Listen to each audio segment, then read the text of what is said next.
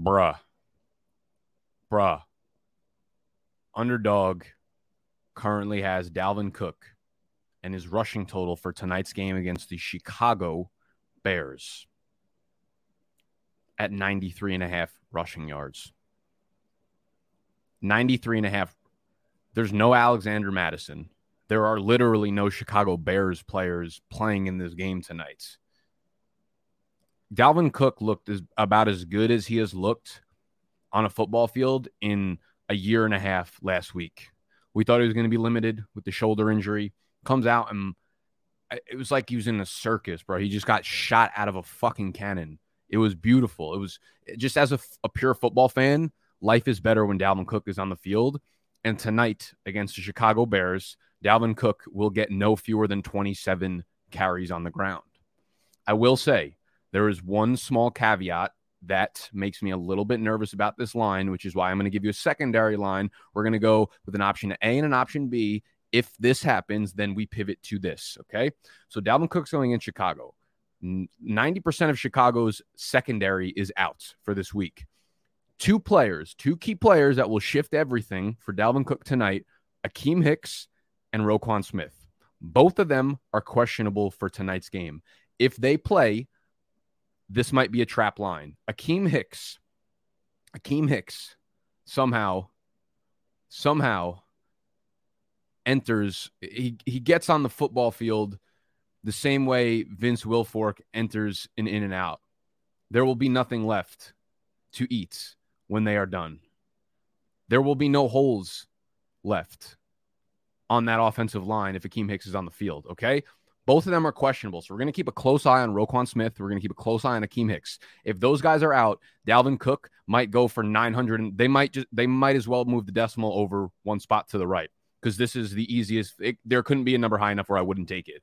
But if those guys play, we might pivot over to Darnell Mooney, 51 and a half receiving yards. Okay. We saw what Darnell Mooney was when Allen Robinson was not on the field. And that was nothing short of, you know, a high end wide receiver, too. 130 yards here, 150 yards here. Yes, wasn't really with Justin Fields, but with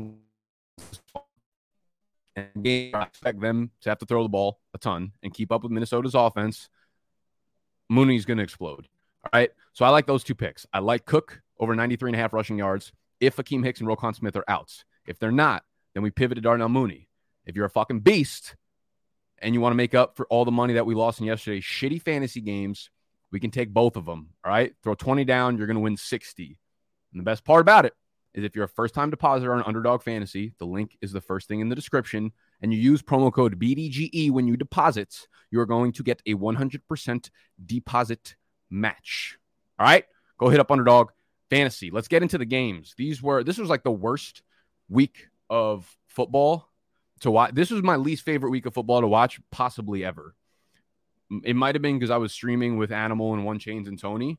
Like anytime you need to spend more than like 20 minutes together with that group of people, it's going to be a, a, negative, you know, a, a, negative ROI experience.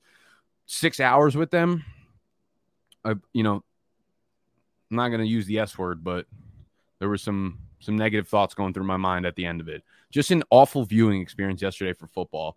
Base someone said it well on Twitter. Basically, I think JJ Zachariason tweeted this out. He was like, next next year, just make sure that when you get into the fantasy playoffs, you bench everyone that helped you get there. That was the way it went this week, outside of probably Jonathan Taylor, which is why we're going to kick it off with the Colts and Patriots Saturday night game. I need to go get some matches real quick. As you can see, I'm in a, a wild energy mood right now, mostly negative. So we're going to get some positive fucking vibes going. Let's light up some Palo Santo. Bitches love Palo Santo. This one's nice and long and skinny. That's what she said. Hang. This is my playoff hopes prior to 4 p.m at 4:10 p.m. this was them. Absolutely up in fucking smoke. Mm-hmm. Mm-hmm. Fuck my life. Mm, fuck Joe Mixon and Cordarrelle Patterson. And who else did I have? I don't know. No one, like literally no. Every single player on my team put up six points. No more, no less. No fewer, no greater. Six fucking points. Oh, Rhamondre Stevenson. He is the other running back I had in my lineups. All right, we're going game by game. Everything that happened in week 15 up to this point. We're gonna look some early week 16 waiver wire uh, players. There are a lot of a lot of heavy duty pickups this week. Actually, this is one of the more exciting waiver wire um, weeks. And since everyone probably has zero dollars left to bid, I mean, you know, there's only four teams left, and there's like six good pickups. So you're going to get at least one or two of these guys. The question becomes, who are we going to pick up? In what order? All right. Tomorrow's video will be the waiver wire in depth video every Tuesday morning.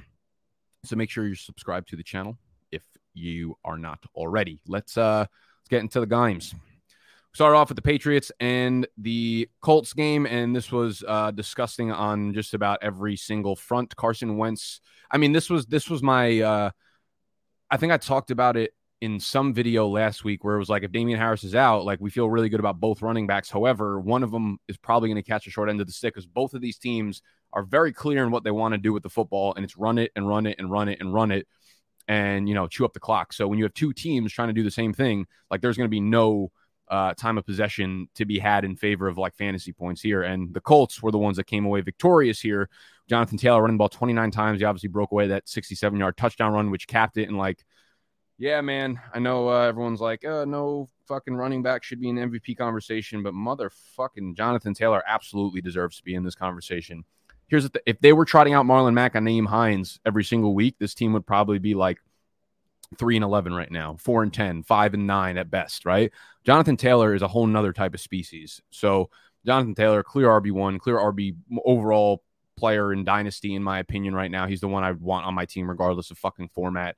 Uh, just so, so, so, so good. On the flip side of things, super disappointing from Rhamondre Stevenson. It's just like it, it, it's similar to the Cincinnati situation where it's like you have Joe Mixon and you know he's a stellar athlete, but for one reason or another, you're like a fucking robot and you have this need to just pigeonhole some some player into the Gio Bernard role, some player into the James White role, even though they're like not that good as pass catchers. They're just players, but you need to have a separate guy. Stevenson's been so good through the air this year that I thought, you know, it was like as soon as it went to like third and anything above third and three, he was off the field. Anytime it was more than 10 yards to go, whether it was first, second, fucking down, he he got pulled off the field. So didn't get the opportunities in the passing game, which is you know disappointing because he's been super versatile up to this point. Probably expect Harris back for this next game because he was limited at practice all season. I mean, all week. They get the Buffalo Bills, who are not the same defense that we really need to be worried about that we had been for a while. So, you know, depending on who's back for this one, um, if Damien Harris is back, Rhamondre Stevenson is probably not playable in your lineup. I would think about playing Damien Harris, depending on what his like practice schedule looks like this week. Hunter Henry had a nice little bounce back game, six for 77 and two touchdowns. Uh, Mac threw the ball 45 times, so someone had to have kind of walked away um, fed. You know, Jakobi Meyers 12 targets, so he's continuing to be a high volume guy, but not making much out of it. I'm okay starting Hunter Henry going forward. Uh, probably nobody on the Indianapolis side of things. However, I'd go back to Michael Pittman though. I mean, obviously terrible game. He got thrown out of the game, but he wasn't going to do anything otherwise. J.C. Jackson absolutely locked that man's up. Also, Mitch uh, missed a long touchdown kind of immediately off the bat. They play Arizona next week at Arizona, so tough passing matchup despite how Arizona played this week. Carolina Buffalo, uh, Cam was just so, so, so, so, so bad at throwing the ball, which obviously impacts every player on this team. DJ Moore continues to get um, a ton of targets, though 11 targets, six catches, 48 yards. So kind of disappointing. The only other player that you were probably thinking about playing on Carolina's side of the ball was Chuba Hubbard, eight carries, 40 yards, sees one target to Ameer Abdullah's Four targets. Carolina plays Tampa Bay next week, and that run defense. So Chuba Hubbard becomes virtually unplayable. On the flip side of things, Josh Allen doesn't have a great day, but ends up going um, finding pay dirt, finds the paint box three separate times through the air, 24 yards on the ground. So he was fine for you in a week where everybody else was absolutely terrible. So relatively speaking, he was kind of goaded. Uh, the the big takeaways here, a few big takeaways. Gabriel Davis was a big time waiver wire darling. Everyone loved him this week. No surprise there. Comes through seven targets, five catches, 85 yards, and two touchdowns. Next week will be interesting because they play the Patriots. JC Jackson will likely be locked up on Stefon Diggs. Uh, Stefon Diggs continues to give you a nice floor with virtually no ceiling, and it's pretty unfortunate, but this should open up uh, a lot of looks for Mr. Gabriel Davis. So, Gabriel Davis, I think you can play as like a rock solid wide receiver three in your flex spot. Uh, let's see. Devin Singletary was the other big takeaway here. He completely took over the backfield 22 carries, 86 yards, and a touchdown on the ground, catches his only target for 10 yards. So, it was like, basically his best game and I don't know as long as I can fucking remember. Um, and my short term memory is absolutely shot, but I'm gonna go out on a limb and say Devin Singletary has been fucking terrible for about a year and a half now. Uh, the problem with this Singletary will be low on my he will be low on my waiver wire target lists only because I, I, I think we have guys just this week in particular who will be able to give you a higher ceiling, even if it's just for a week or two. Like Singletary, the beat reporters came out and said that like they're comfortable having him as their running back one for the remainder of the season. And I think it's very clear, right? Zach Moss has been a healthy scratch. Matt Breida got one carry. So they're serious. The problem is like we've been playing, we've been doing this sing and dance and whatever the fuck that phrase is for two and a half years now with Devin Singletary right? And every single time one of them has a good game, everybody likes to take a literally like a two quarter sample size and be like, yes, this is the guy now. So Singletary, sure, he might be the guy in his backfield, but would anyone be surprised if he goes 14 for fucking 33 with zero touchdowns on the ground next week? Not me. Okay. So I'm not going to be playing him against New England next week unless I'm really, really, really desperate. And nobody's on a buy. So I can't imagine that many people are like super desperate, although there were a lot of running back injuries. Uh, Singletary will be lowly ranked. The pro, I mean, not the problem, but the thing to keep an eye on is after Buffalo plays New England, they play Atlanta. So if we see the same type of usage, right?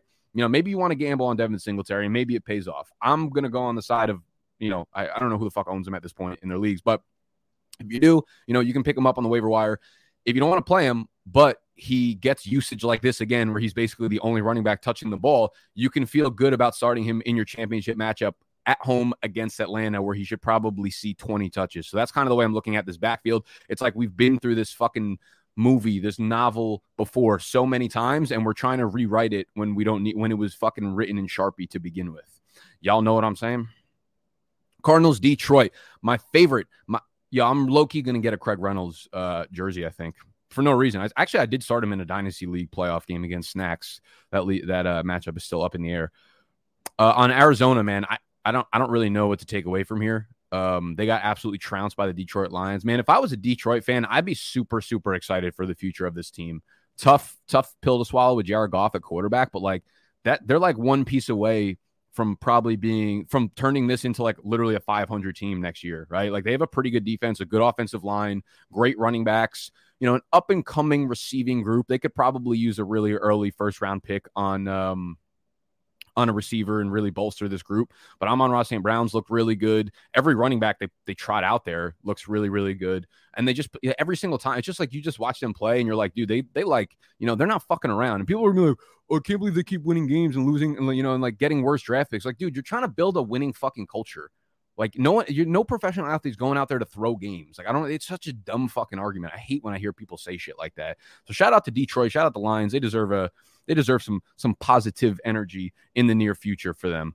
Uh, Arizona, Chase Edmonds' first game back. It was mostly James Conner until like the third quarter, fourth quarter when things en- ended up getting away. Chase Edmonds looked good on the ground though, six for 53. James Conner only eight for 39. Neither of them scored a touchdown, which is pretty surprising given James Conner's uh, three touchdown per game fucking rate.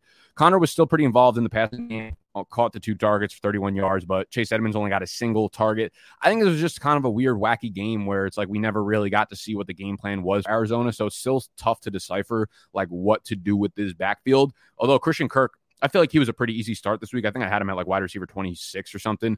With uh, DeAndre Hopkins out, we saw Christian Kirk at 12 targets, nine for 94 and a touchdown. Zach Ertz, 11 targets. Um, keep forgetting I have to zoom in for you guys to probably see this shit. Zach Ertz, 11 targets, six for 74. Uh, even AJ Green kind of came through eight targets, four catches, 64 yards. So Christian Kirk, I think, is pretty much uh, a guy that's against Indy next week. That's kind of a tough, uh, tough match. They're actually not that good against the pass. Uh, Mac Jones just kind of lit them up. They're really good against the run, but not great against the pass.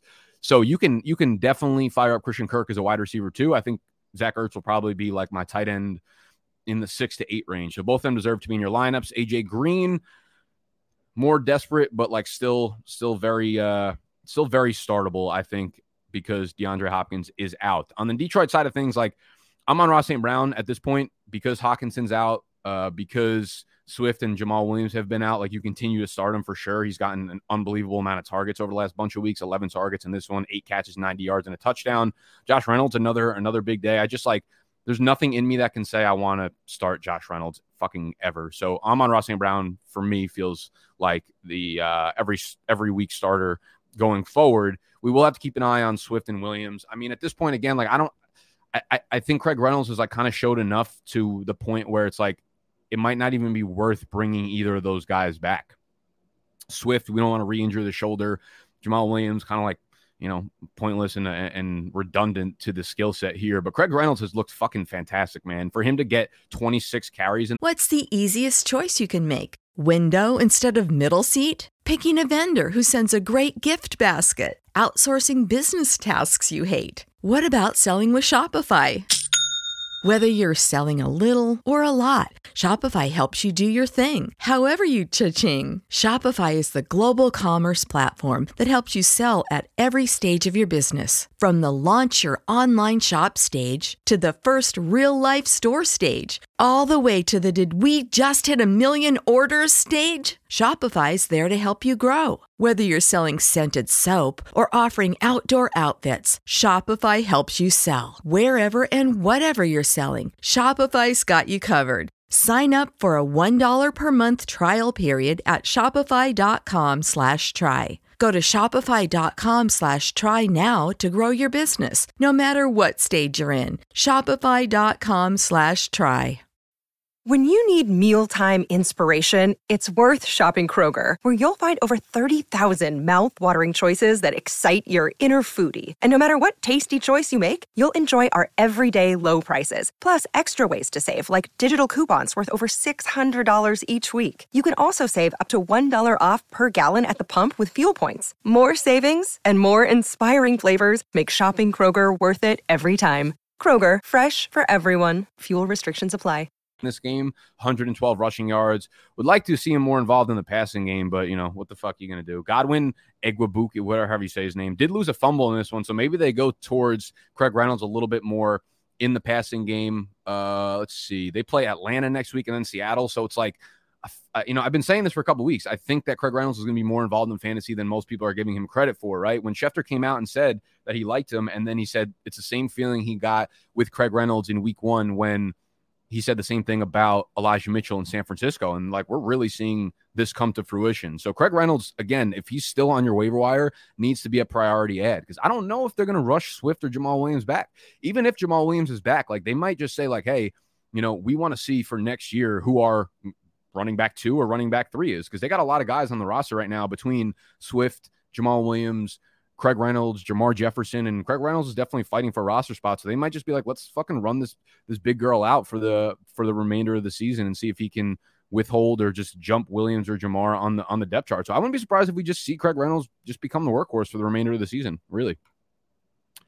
Jets Dolphins. Um, disappointing return for Mr. Michael Carter. Eight carries, 18 yards, only one catch on two targets. Tevin Coleman was uh, far too involved, but he outperformed Michael Carter. But like, I mean, at the end of the day, you're just not starting a single player on the Jets. I do think it was, you know, it was his first game back. Um, next week they get Jacksonville. So Michael Carter is someone I think you can put into your lineups because we've seen what kind of ceiling he can have on a weekly basis.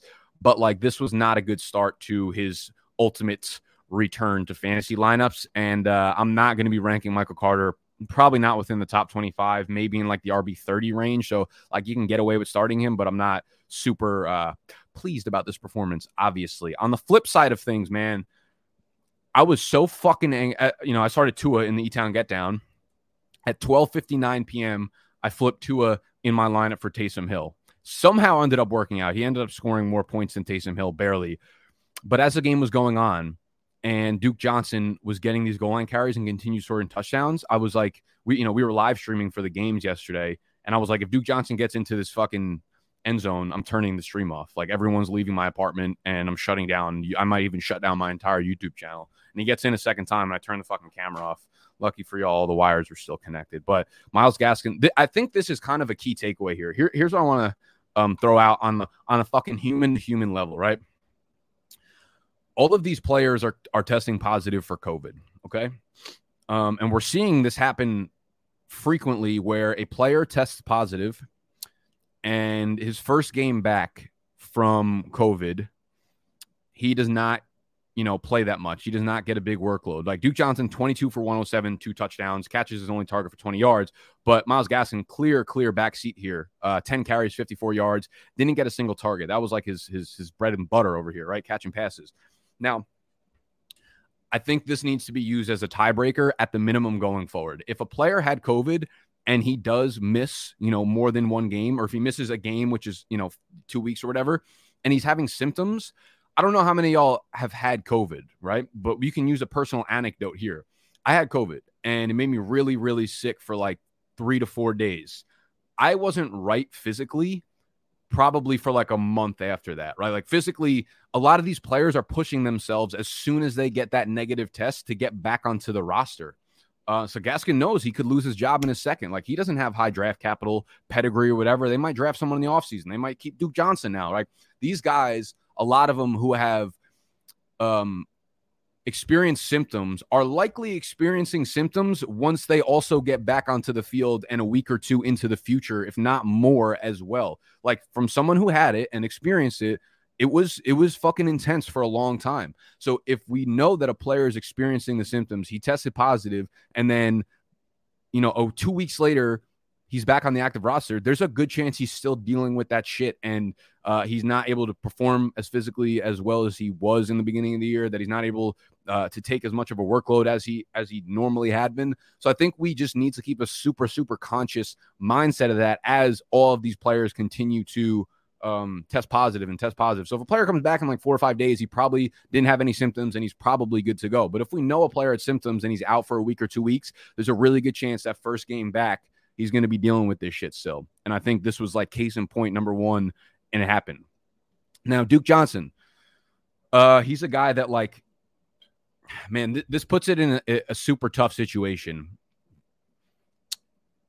But this was who Duke Johnson was at the University of Miami, right? Maybe he was just like getting back to his fucking ways back in Miami, dude. Like maybe they were they gave him this workhorse role, and he just felt the energy from being back in Florida. He's Miami, the University of Miami's all-time leading rusher. There were some good fucking running backs that came out of Miami, man. Clinton Portis, like these guys were legit, and he topped all of them. He had just never been given a chance to show what he was really about at the NFL level on a workhorse level. Let me put this screen back up for y'all. Um, and he blasted off, man. He looked good doing it too. So I'm not to be surprised if he ends up taking over the workhorse role here. They play the Saints and then they play two road games now at New Orleans, at Tennessee. Two very, very, very tough run defenses. Okay. So the problem with Duke now is do we have a committee between him and Myles Gaskin going forward? And even if it's not a committee, can we get any sort of effective play from Duke Johnson at New Orleans, at Tennessee? I mean, listen, this was against the fucking Jets. It was against the Jets. Him and Gaskin combined for 160 rushing yards by themselves on the ground, over five yards per carry combined.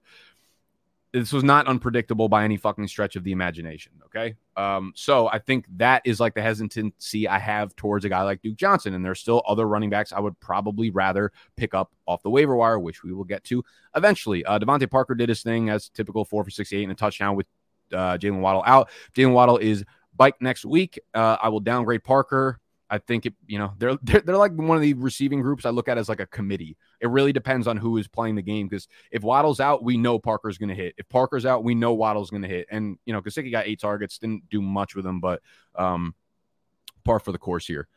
Cowboys Giants. Uh, Tony Pollard back 12 for 74 on the ground, more effective than Zeke. Zeke did get the uh, touchdown on the ground. I think it was like a 10 or 11 yard touchdown run, if I remember correctly but kind of a disappointing performance um, from basically everybody else. CeeDee Lamb, six for 50, Michael Gallup, three for 32, and Amari Cooper absolutely disappears. Five targets, two catches, eight yards. And it begs the question what do we do now? It's kind of just like an all around downgrade for all of these skill players. They get Washington next week, so that is a good matchup through the air, a really tough matchup on the ground. So we're going to be downgrading Zeke in that one.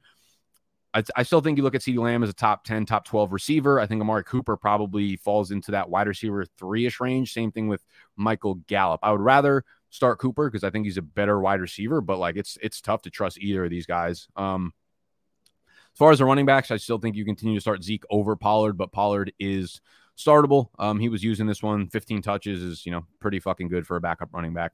Giant side of things, uh, well, RIP to Sterling Shepard, who tore his Achilles, and who knows where he goes from here in his career. He's a little bit on the older side. He came into the league a little bit older, but he was such a staple piece of this offense for a long time. I think, you know, this obviously, let me actually check Spotrac real quick and see what his contract situation was.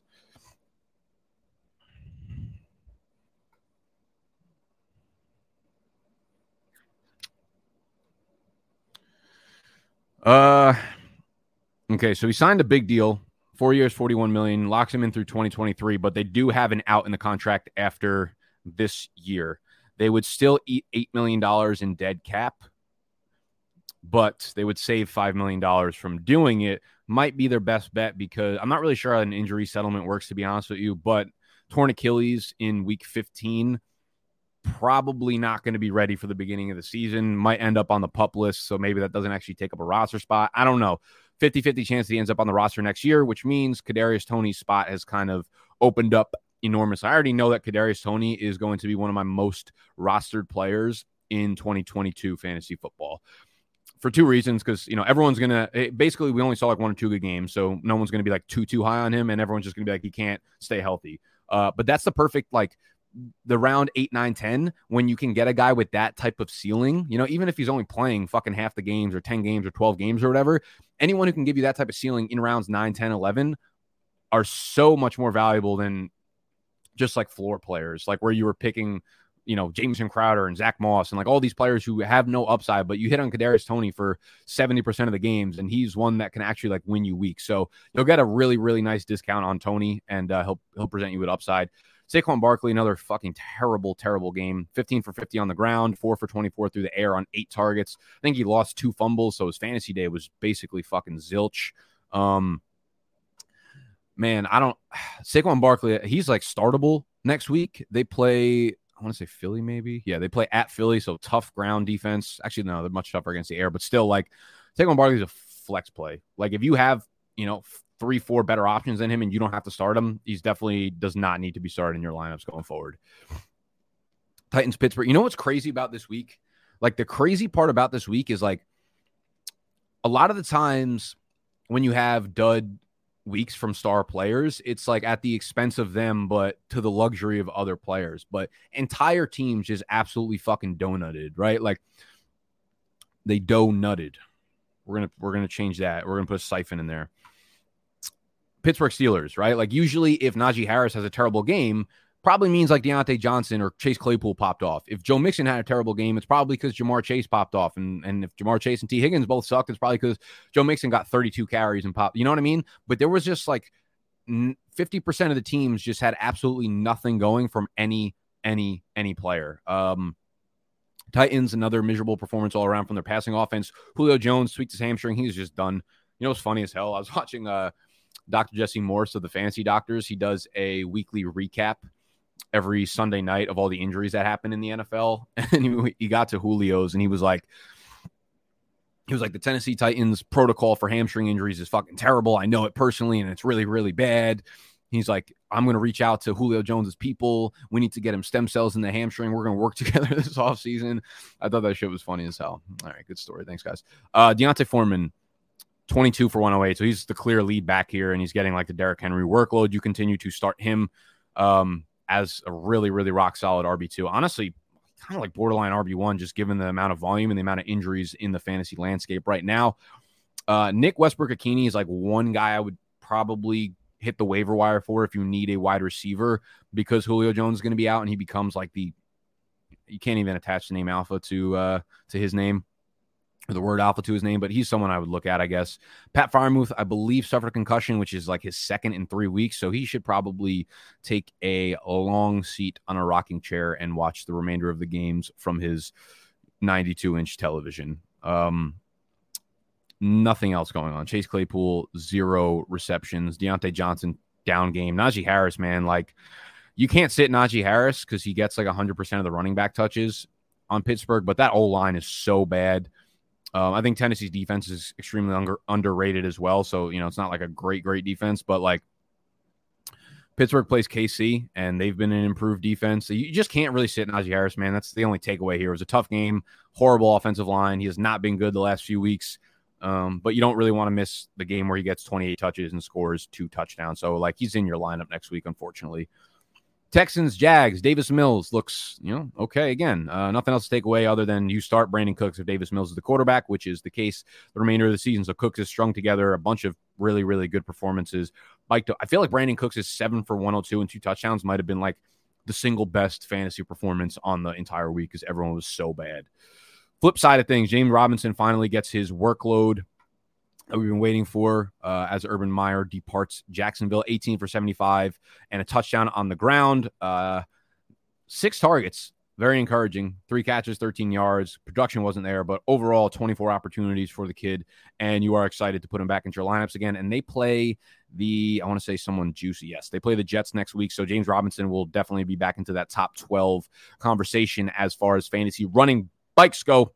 Um, Laquon Treadwell continues to fucking eat there. If you are desperate for like a wide receiver three in a PPR league, 14, 16 teams or whatever, he can certainly be used because this is now like five or six games uh, strung together in a row where he's been usable in PPR leagues.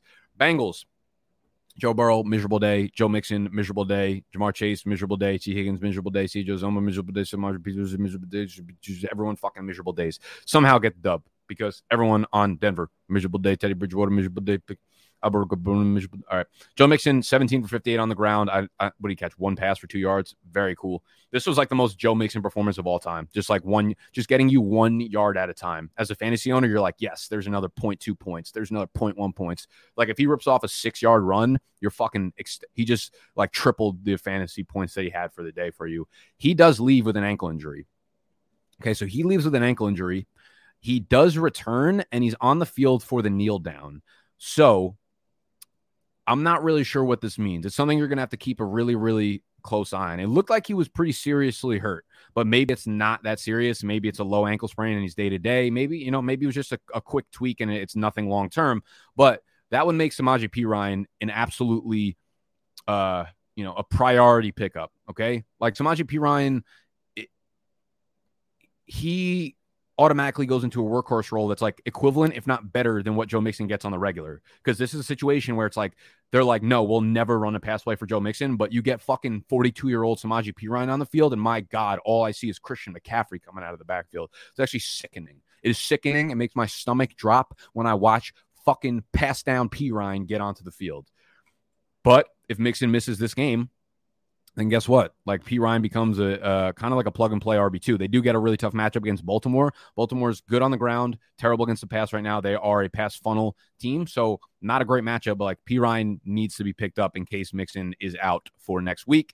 On the flip side of things, Teddy Bridgewater, um, dude, the injuries over the last like month or two months of the season have been out of control in NFL, and I'm not talking about volume. I'm talking about like you know we talk about quality versus quantity and I'm not don't don't hear what I'm not saying right now. These are high quality injuries in in the in terms of like the depth of these fucking injuries.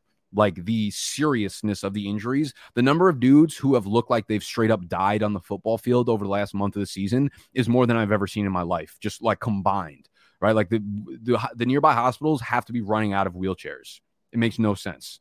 Like people are just absolutely getting body bagged on the field. They're getting flatlined and happened to Teddy B. He's out of the uh, he's out of the hospital. I believe he's okay. Concussion, that kind of stuff. Drew Lock likely going to start next week. Another one of the situations where um people are going to look at like a one quarter sample size and be like, Drew Lock loves his tight ends. Albert O, Noah Fant, both had good games.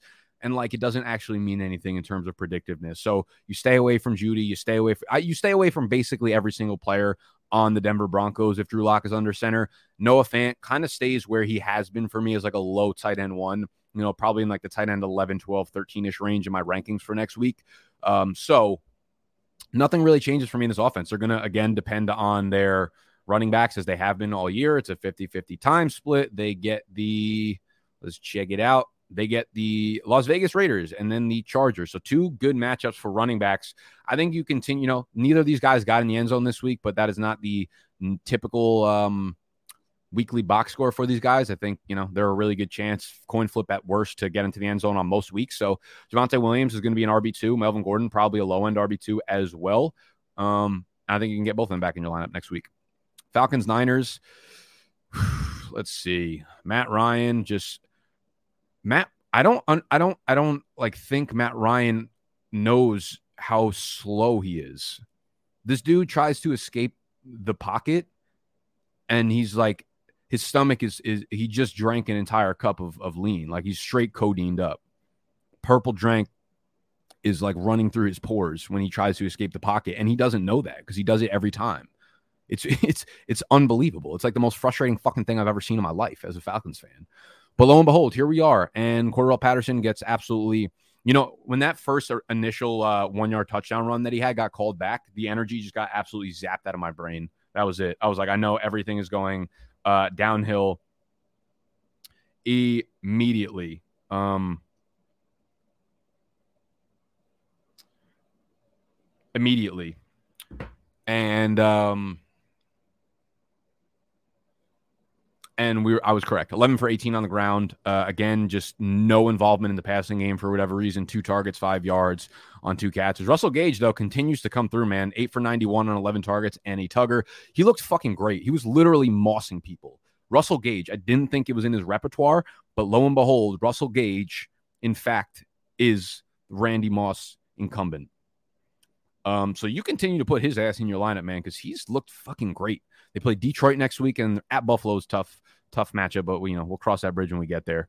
Um, Kyle Pitts ends up with some garbage time plays, four for 77. So it seems like that's kind of like the weekly thing for him. It's just like not that good, and then gets like one or two big plays at the end of the game where he pads his stats. On the flip side, it was, you know, Jeff Wilson was a guy that I, I said was a good start this week. He had two disappointing games in a row, but against the Atlanta Falcons, like this game was never in doubt, and they were going to just run and run and run and run and run.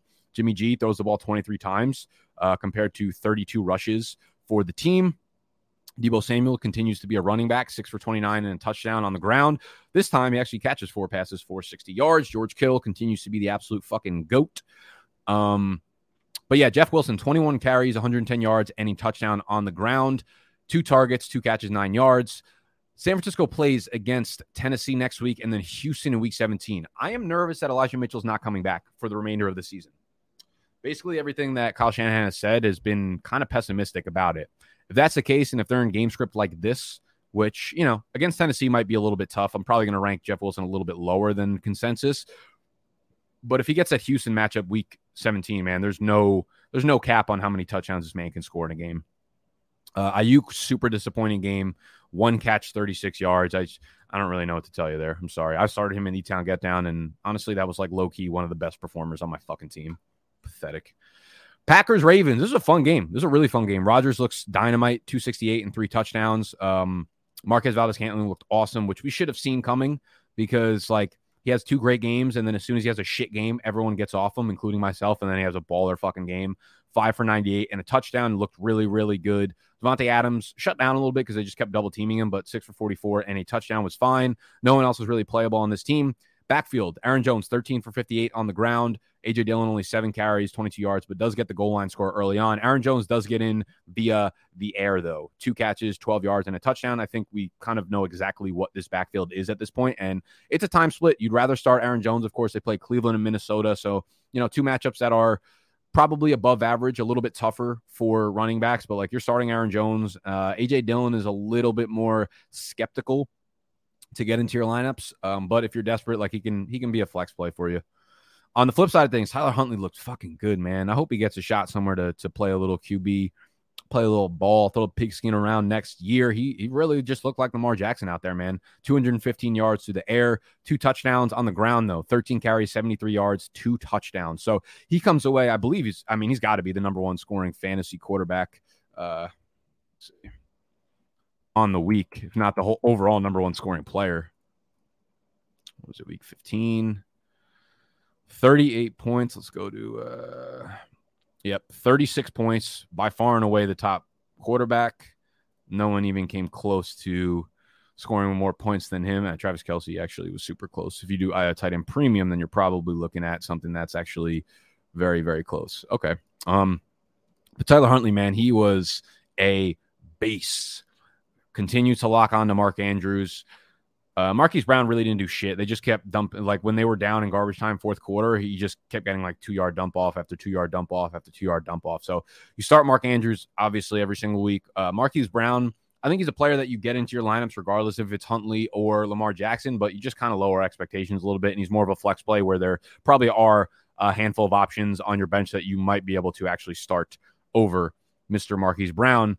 One of the bigger takeaways, though, is the backfield split up here. Uh, Latavius Murray, Devonta Freeman. So Freeman had kind of seen his like workload be super steady for the last month or month and a half of the season, and we thought, you know, he kind of took over as the uh, as the clear cut RB one in the backfield. And then this game comes, and now you have zero fucking trust in starting Devonta Freeman. So he kind of needs to be not flirting with your fantasy lineups next week, unfortunately, if you're using him as a flex play, because we don't know what we're going to get on the goal line. And now Latavius Murray out carried him seven to six in this one. It's not a pretty, pretty, pretty sight. And if you want to talk about the least fucking prettiest sight possibly of all time, then uh then the link to Snacks' Instagram is in the description. God damn. Tampa Bay Bucks, zero points. New Orleans Saints, nine points. Man, I I had Brady and Chris Godwin going in the town get down against one chains. I'm going to lose that matchup, by the way. I'm not going to make the playoffs. It was sickening because he started off with Kelce, and I still liked my matchup. After the one o'clock games go, he had like four or five players that kind of dudded out. So I'm like, oh, fuck yeah. I just need a couple good games for my four o'clock games. None, all of them were horrible. They all scored like three to four points. Then the Sunday night game comes, and I need like a big game from Brady Godwin. Y'all know the rest. And it's so unfortunate because Godwin looked like he was on pace for another like 17 catch game. Uh, Mike Evans gets hurt. Leonard Fournette gets like, if Godwin had stayed healthy, he probably would have put up like 25 points, would help Brady have someone to throw to that can gain an ounce of fucking separation here. Uh, just overall, worst night of my fucking life. Not really, but I did wake up dead inside today. Taysom Hill, really disappointing game. I feel like we were all kind of waiting for the needle, the, the pin to drop here. And I had a really bad feeling about Taysom Hill this week. I just figured, like, I said it last week. I was like, Brady's going to be in the defensive game plan meetings, and he's going Tua he's going to know how to stop Taysom Hill. And uh, and we saw it come to fruition. I started to over him, and it ended up being the right call, but like fucking barely. Um, but New Orleans plays Miami next week, and Miami's defense has been actually really, really good. But I think you could probably start Taysom again in super flex leagues. I'm probably not throwing him into my lineup. If you're in a one quarterback league, there will probably be enough players that you like ahead of him. Um, maybe we can give uh, him versus Brady. Brady plays Carolina. I would actually play Taysom Hill against Miami at home against Miami over Tom Brady next week because Brady's going to be without Godwin and Evans. So Kamara's first game back, wildly disappointing. 11 carries, 18 yards on the ground, two catches for 13 yards through the air. It's just a game you kind of throw away and look forward to next week. Obviously, can't start any pass catchers there in New Orleans. Big game for Marquez Callaway, but you can't trust that at all. Uh, again, the big takeaways from Tampa Bay Godwin, knee injury, out for the remainder of the regular season. Mike Evans, hamstring injury, probably out one to three weeks. Leonard Fournette, also going to be out probably one to two weeks. So Ronald Jones becomes a priority to the highest degree pickup. Uh, Gio Bernard, I know he went to the IR, but I'm not sure if he's eligible to return or not. Set to miss time with MCL hip injuries. That was about a week ago. Um, yeah, I don't think we're to see Gio and Ke'Shawn Vaughn look so bad last night that Ronald Jones might be like an 80% snap player. And we've seen what that could do for Mr. Leonard Fournette. So, in my opinion, Ronald Jones becomes the number one waiver wire pickup this week with, uh, you know, as long as Leonard Fournette is actually slated to miss time, which I believe everything I've read is the case. Chris Godwin out. Now, a lot of uh, moving parts again for the wide receiver group here. Really disappointing day for Gronk, who had 11 targets but only caught two of them. He should have a monster, monster blow up stretch here. He might be a league winner for the fantasy playoffs. But with Godwin out and um and Evans out, Tyler Johnson was the wide receiver one in Tampa Bay. He is a super athletic player. He went to Minnesota with Rashod Bateman. Them two together in a in that fucking conference was unfair for defenders trying to go against him. The big notes here, of course, are Antonio Brown and Breshad Perriman are both going to be bike in the lineup likely next week.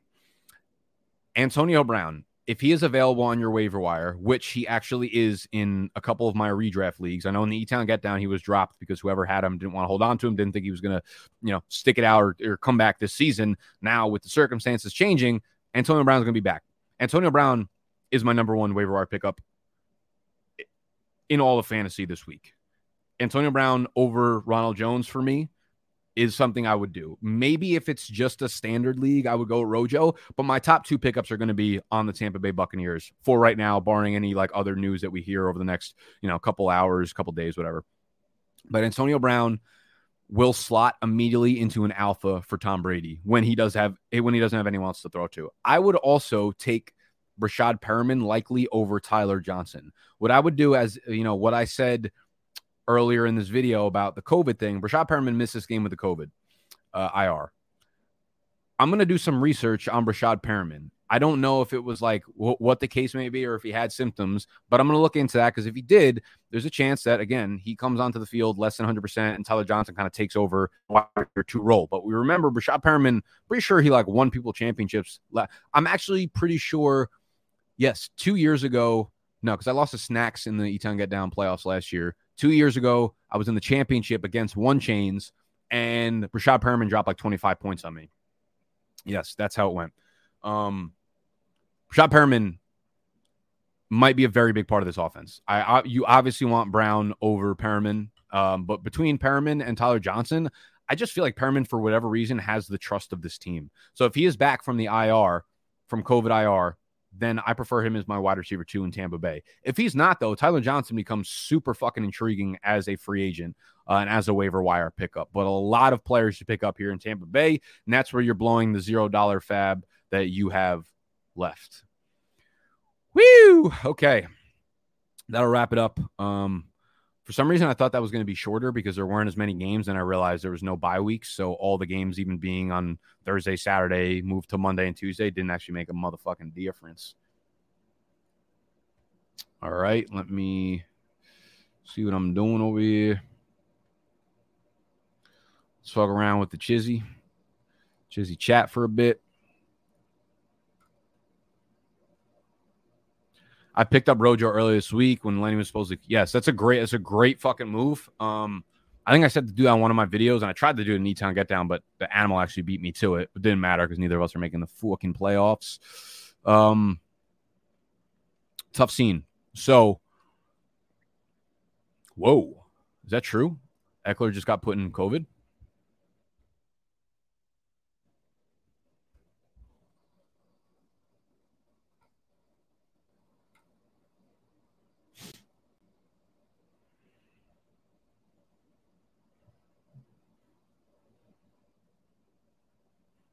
What did I miss here? Why is just not popping up on my fucking timeline immediately?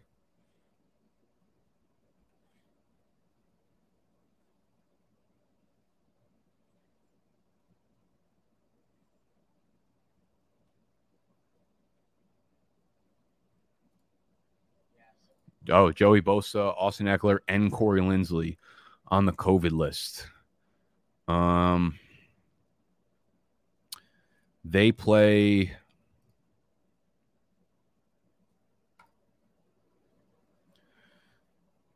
Chargers play on Sunday. Oh, against the Texans. Fuck. What a beautiful matchup that will be as long as Ekeler is cleared. If Ekeler is not cleared, I think we all like Justin Jackson more than we like Joshua Kelley. He's a better running back. Showed it last week.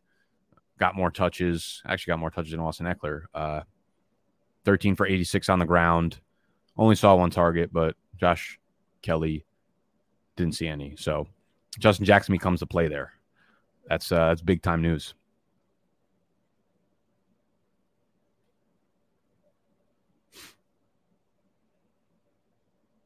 Whew.